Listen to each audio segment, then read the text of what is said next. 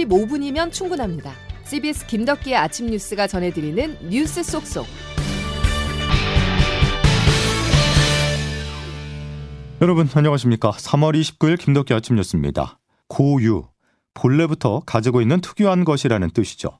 이 단어가 일본 초등학교 교과서에 등장합니다. 내년부터 일본 초등학생들이 사용하는 모든 사회와 지도 교과서에 독도가 일본 고유의 영토라는 억제 주장이 들어갑니다.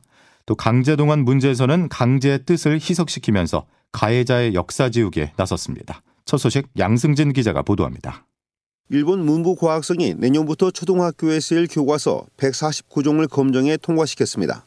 일부 교과서의 조선인 징병과 관련한 기술에서 지원이란 표현이 초과돼 강제성이 약화된 것으로 확인됐습니다. 이신철 아시아평화와 역사연구소 소장입니다. 지원이라는 말이 도드라지게 새로 들어갔기 때문에 이것은 어, 강제징병이라는 어떤 의미를 희석시키는 독도가 일본 영토이며 한국이 불법 점거하고 있다는 억지 주장도 강화됐습니다. 검정심의위원회는 일본 문교 출판의 6학년 사회 교과서에 담긴 일본 영토인 북방 영토와 다케시마라는 내용을 일본 고유 영토인 북방 영토와 다케시마로 고치라고 지시했습니다. 도쿄 서적도 지도 교과서에 담긴 독도 관련 내용을 한국에 점거돼 일본은 항의를 하고 있다 해서 한국에 불법으로 점거돼 일본은 항의를 하고 있다로 바꿨습니다. 한국이 강제징용 피해자 해법을 발표한 뒤에도 일본 정부가 역사 왜곡을 노고로 한 초등학교 교과서를 검정 통과시킴에 따라 향후 한일 관계에도 나쁜 영향을 줄 것으로 우려됩니다. CBS 뉴스 양승길입니다. 대통령 혼자서만 극진하게 대접받고 온 오므라이스 소맥 환대의 대가가 강제동원 부정과 또 주권에 대한 야욕에 대해 눈 감아 주는 것이었나 봅니다. 한일 정상회담으로 한일 양국이 어렵사리 관계 정상화에 물꼬를 텄는데 새로운 변화에 대한 기대를 찬물을 끼얹어서는 안 됩니다.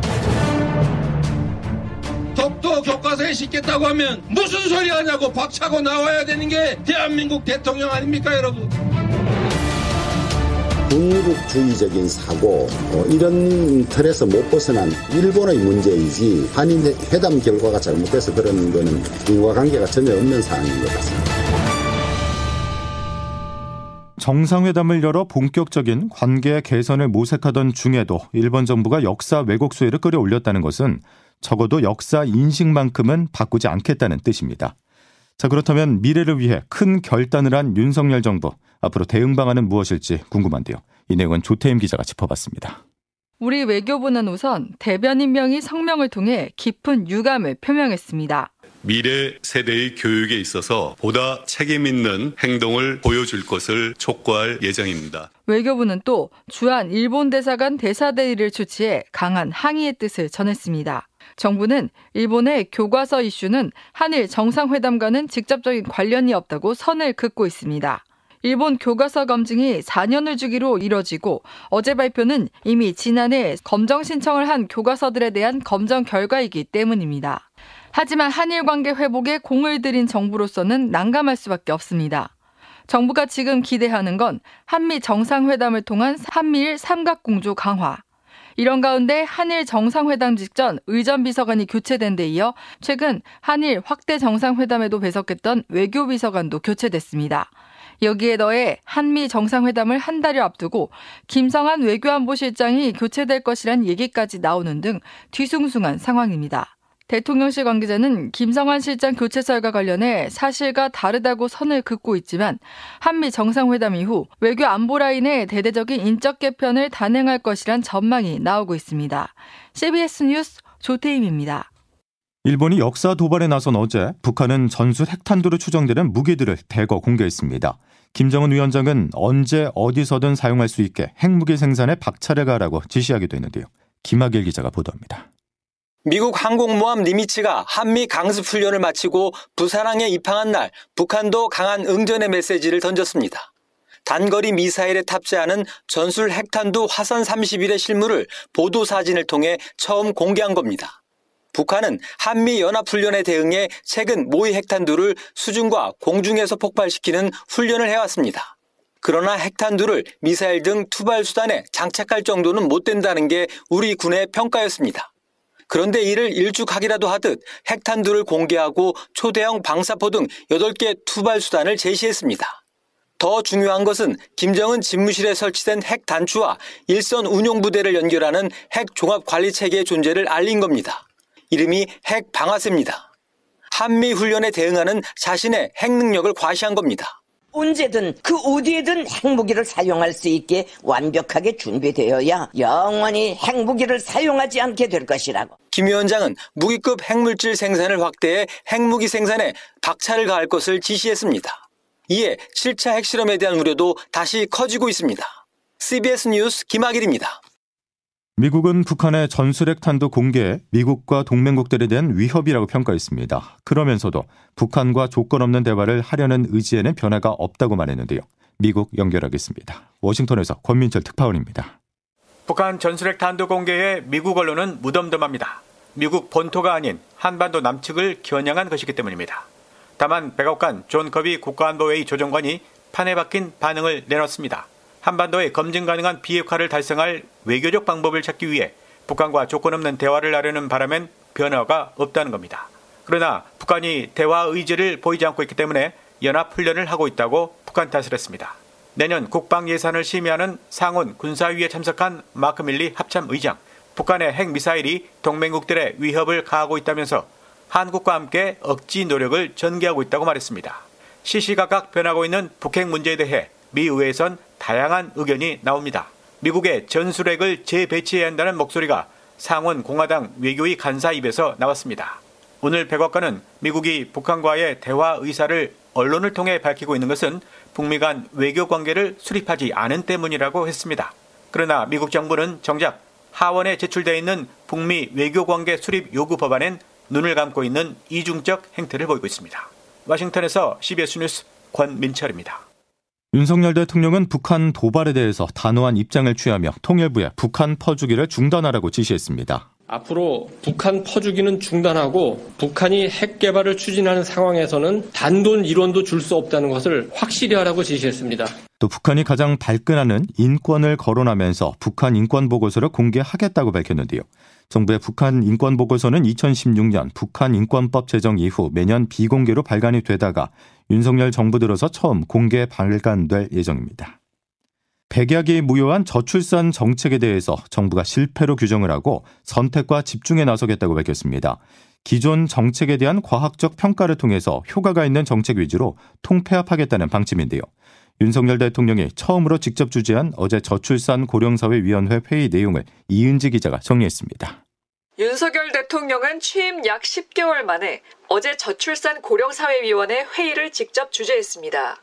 윤 대통령은 지난해 0.78명까지 떨어진 합계 출산율을 들어 15년간 280조를 쏟아부은 저출산 정책을 실패로 규정했습니다. 과학적 근거에 기반해서 저출산 정책을 냉정하게 다시 평가하고 왜 실패했는지 원인을 제대로 파악해야 될 것 같습니다. 정부는 예산 집행률 등 형식적인 평가 지표를 개선하고 예산 편성과 연동하는 등 실효성을 담보할 수 있는 방안을 찾기로 했습니다. 또 효과가 입증된 정책 위주로 통폐합해 선택과 집중으로 나가겠다는 전략입니다. 다만 윤 대통령이 주문했던 특단의 대책은 찾아볼 수 없었습니다. 이번에 정부가 내놓은 정책은 대부분 기존의 시행 중인 제도를 확대하거나 검토해 보겠다는 내용입니다. 육아휴직과 육아기 근로 단축제 등의 이행력을 높이고 지원 규모를 늘리겠다는 건데 재탕이란 비판을 피하기 어려운 대목입니다. 정부는 분야별 세부 계획이 확정되는 대로 발표하겠다며 MZ 세대의 의견을 적극 반영하겠다고 강조했습니다. CBS 뉴스 이은지입니다. 윤석열 정부 저출산 정책의 핵심은 맞벌이 부부를 위해 노동 환경을 바꾸는 것과 현금성 지원 확대라고 할 수 있는데요. 정부가 검토하고 있는 정책은 무엇인지 이준규 기자가 살펴봤습니다. 이번 대책의 특징 중 하나는 보육 지원의 중심을 경력이 단절된 부모의 재취업을 돕는 것에서 유연근무 강화를 통한 경력 단절 자체 해방으로 옮긴 점입니다. 근로시간 단축의 경우 대상 자녀의 연령은 기존 8세에서 12세로 기간은 부모 1인당 24개월에서 36개월로 각각 확대하며 하루 2시간 근로시간 단축 시에는 통상 임금의 100%를 지급하기로 했습니다. 아이돌봄 서비스는 이용자 수가 지난해 7만 8천 가구에서 5년 후인 27년에는 3배인 23만 4천 가구로 늘어나도록 확대할 계획입니다. 양육비 부담도 완화됩니다. 자녀 장려금의 경우 지원액을 기존 자녀 1인당 80만 원에서 더 늘리고 지급 기준도 살펴보기로 했습니다. 홍석철 저출산 고령사회위원회 상임위원입니다. 이제 일가정 양립을 위한 육아기에 아이 돌봄을 위해서 좀 더 근로 시간이라던가 아니면은 재택근무라던가 이런 근로 환경을 좀 더 유연화하는 점, 점에 좀 방점을 두고 있고요. 기존에는 공공분양은 3자녀, 공공임대는 2자녀로 나뉘어 있던 공공주택 다자녀 기준을 2자녀로 통일합니다. 공공주택의 경우 출산 자녀 1인당 10%포인트씩 총 20%포인트까지 소득과 자산의 요건을 완화해 둘째를 낳을 경우 4인 가구 기준 월소득 648만 원까지 대상을 확대하기로 했습니다. CBS 뉴스 이준규입니다. 국군 기무부 사령부 계엄령 문건 의혹의 핵심 인물인 조현천 전 기무사령관이 오늘 오전 입국을 한 뒤 검찰에 체포됐습니다. 지난 2017년 12월 미국으로 도피한 지 5년 3개월 만입니다.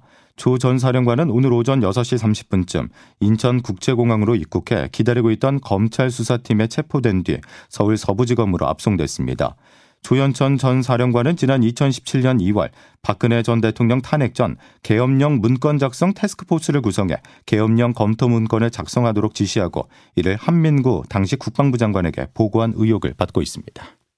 김덕기 아침 뉴스 함께하고 계십니다. 기상청 연결하겠습니다. 김수진 기상 리포터. 네, 기상청입니다. 예, 오늘은 또 미세먼지가 말썽이군요.